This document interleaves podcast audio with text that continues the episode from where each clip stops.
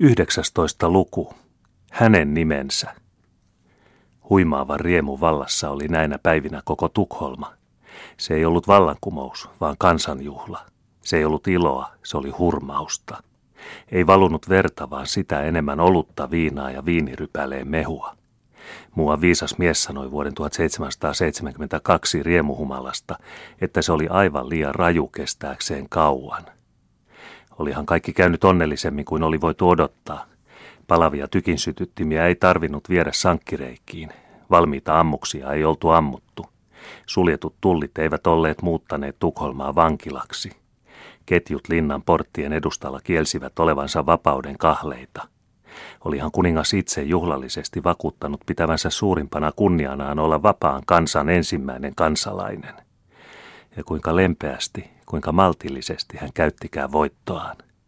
Yksin vangitut pikkukuninkaatkin vapautettiin pian, ja samat herrat, jotka aamulla olivat tahtoneet estää hallitsijaansa lähtemästä omasta linnastaan, saivat illalla armon suudella hänen kättänsä. Ensimmäisten uhkaavain toimien, vangitsemisten ja varoitusten jäljestä tuli kohta tyynnyttäviä kuulutuksia, vapaaehtoinen hallitsijavakuutus, armahdukset, palkinnot ja ylhäisten sekä alhaisten uskollisuuden valat. Kuinka ihailtiinkaan nuorta, kaunista hallitsijaa ja hänen armollista ja kuitenkin niin arvokasta ryhtiään. Kuinka tungettiinkaan hänen ympärilleen, missä hän vain näyttäytyi – Naiset suutelivat hänen jalkojaan, kun hän pysähdytti hevosensa keskelle väkijoukkoa, ja moni ylpeä aatelinen, joka äsken oli puhunut kuninkaasta halveksivasti, kilpaili nyt kunniasta saada kantaa hänen viittansa lievettä lähestyvissä juhlamenoissa. Oli vain yksi ainoa ihminen, joka ei välittänyt ympärillään vallitsevasta yleisestä riemusta, ja se oli Paul Bertelsköld, hän oli tointunut ensimmäisestä tuskastaan ja eli nyt toisen, sitä läheisesti koskevan aatteen valtaamana.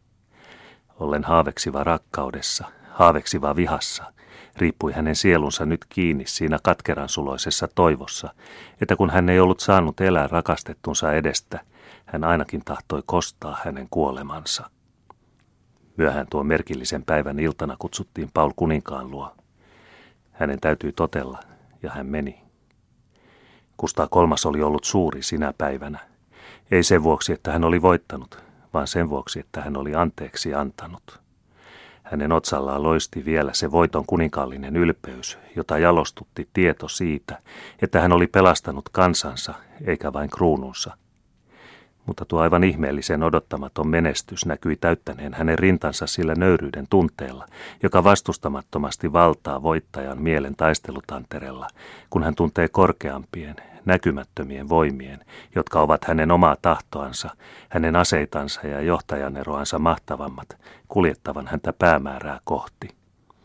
Hän katseli kalpea nuorukaista ylevin, jaloin kuninkaan silmäyksin, ja sanoi hänelle. En ole kutsunut teitä, Kreivi Bertelschelt, sitä varten, että te ottaisitte osaa minun iloni, vaan ottaakseni itse osaa teidän surunne. Minä iloitsen, että onnellinen vallankumouksemme ei ole maksanut ainoatakaan veripisaraa, ja nyt kuulen, että voitto on kalliisti ostettu. Olen voittanut valtakunnan, mutta menettänyt ystävän.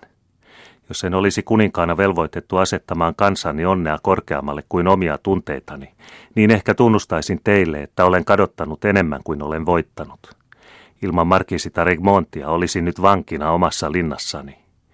Tämä on ainoa lohdutus, jonka voin kirjoittaa Kreivittarelle, hänen tädilleen, Pariisiin. Minulla on tervehdys tuotavana teidän majesteetillenne, sanoi Paul matalalla äänellä, ojentaen kuninkaalle markiisittaren viimeisen kirjeen. Kuningas luki sen, ja hänen katsantonsa synkkeni.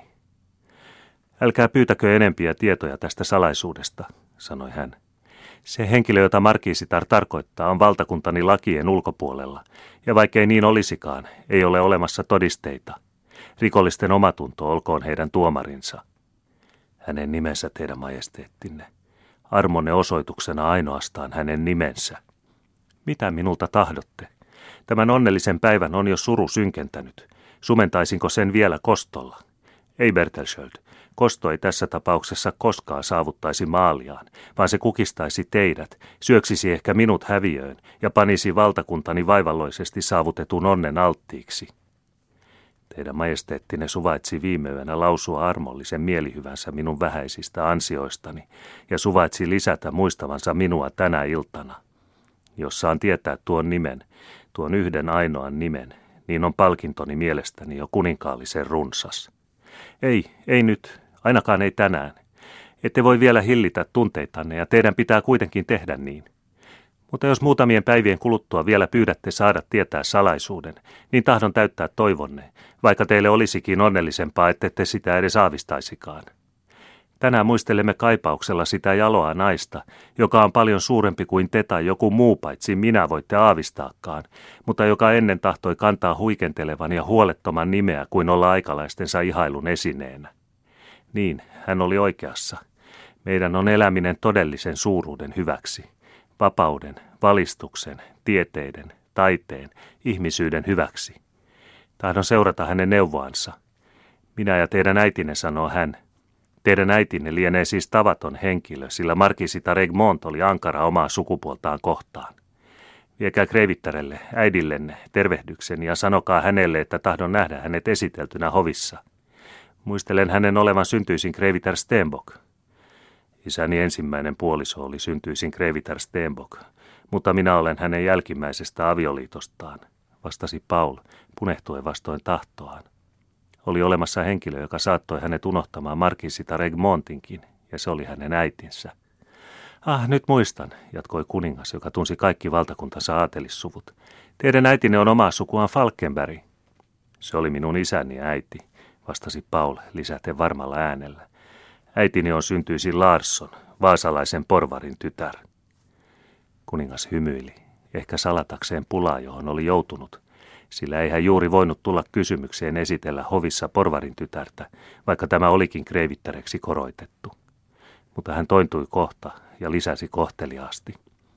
Te polveudutte äidin puolelta siis Vaasan suvusta – Nimi on minulle samoin kuin jokaiselle ruotsalaiselle niin rakas, että toivoisin voivani tehdä jotakin Vaasan kaupungin hyväksi, ja siitä tahdon tilaisuuden tullessa keskustella äitinne kanssa. Mutta te tarvitsette lepoa ja rauhaa, rakas Bertelsköld. Kuinka pitkäksi aikaa haluatte virkavapautta? Olen kiitollinen, jos teidän majesteettinne suo minun kuukauden päivät viipyä Falkbyyssä. Se myönnetään. Toivotteko mitään muuta? Esimerkiksi kamarijunkarin arvoa. Kiitän teidän majesteettianne. En osaa panna sille arvoa. Äitini on suomalainen. Suon anteeksi, että teillä on oma päänne, virkkoi kuningas ystävällisesti. Saan siis mukautua siihen ja koetan keksiä jotakin, joka olisi enemmän mieleenne. Au revoir. Paul meni, haava sydämessään. Tämän jälkeen seurasivat nuo merkilliset päivät, jolloin vallankumous laillisesti vahvistettiin – Elokuun 20. päivänä vannotettiin kaikki valtakunnan kollegiot ja Tukholman porvaristo. Elokuun 21. päivänä kokoontuivat nuo vielä äsken niin yksinvaltaiset säädyt asettamaan kuningasta kansanvaltaistuimelle. Historia on siitä päivästä antanut lausuntonsa, ja kertomus astuu kainosti syrjään, poimiakseen vain poljetun, unohdetun kukkasen leveältä kuninkaan tieltä. Sinä päivänä piti kuningas kustaa kauneimman kaikista monista kauneista puheistaan, ja kuin auringon säde välähti se kautta koko Euroopan. Silloin hän näet luki vapaaehtoisen hallitsijavakuutuksensa ja esitti säädyille uuden hallitusmuodon, joka hyväksyttiin kolminkertaisella jaahuudolla ja allekirjoitettiin kohta. Ei koskaan ole hallitusmuutosta onnellisemmin suoritettu eikä nopeammin tunnustettu. Yli koko väsyneen valtakunnan lensi tämä huhu iloisena kaikuna, ja Sprengpurten suomalaisineen saapui suomalaisten totuttuun tapaan vasta seuraavana päivänä. Ainoastaan muutamat ulkomaisista ministereistä mutisivat vihaisia uhkaavia sanoja naapurien velvollisuudesta puolustaa Ruotsin vapautta. Ei kukaan kiinnittänyt huomiota siihen.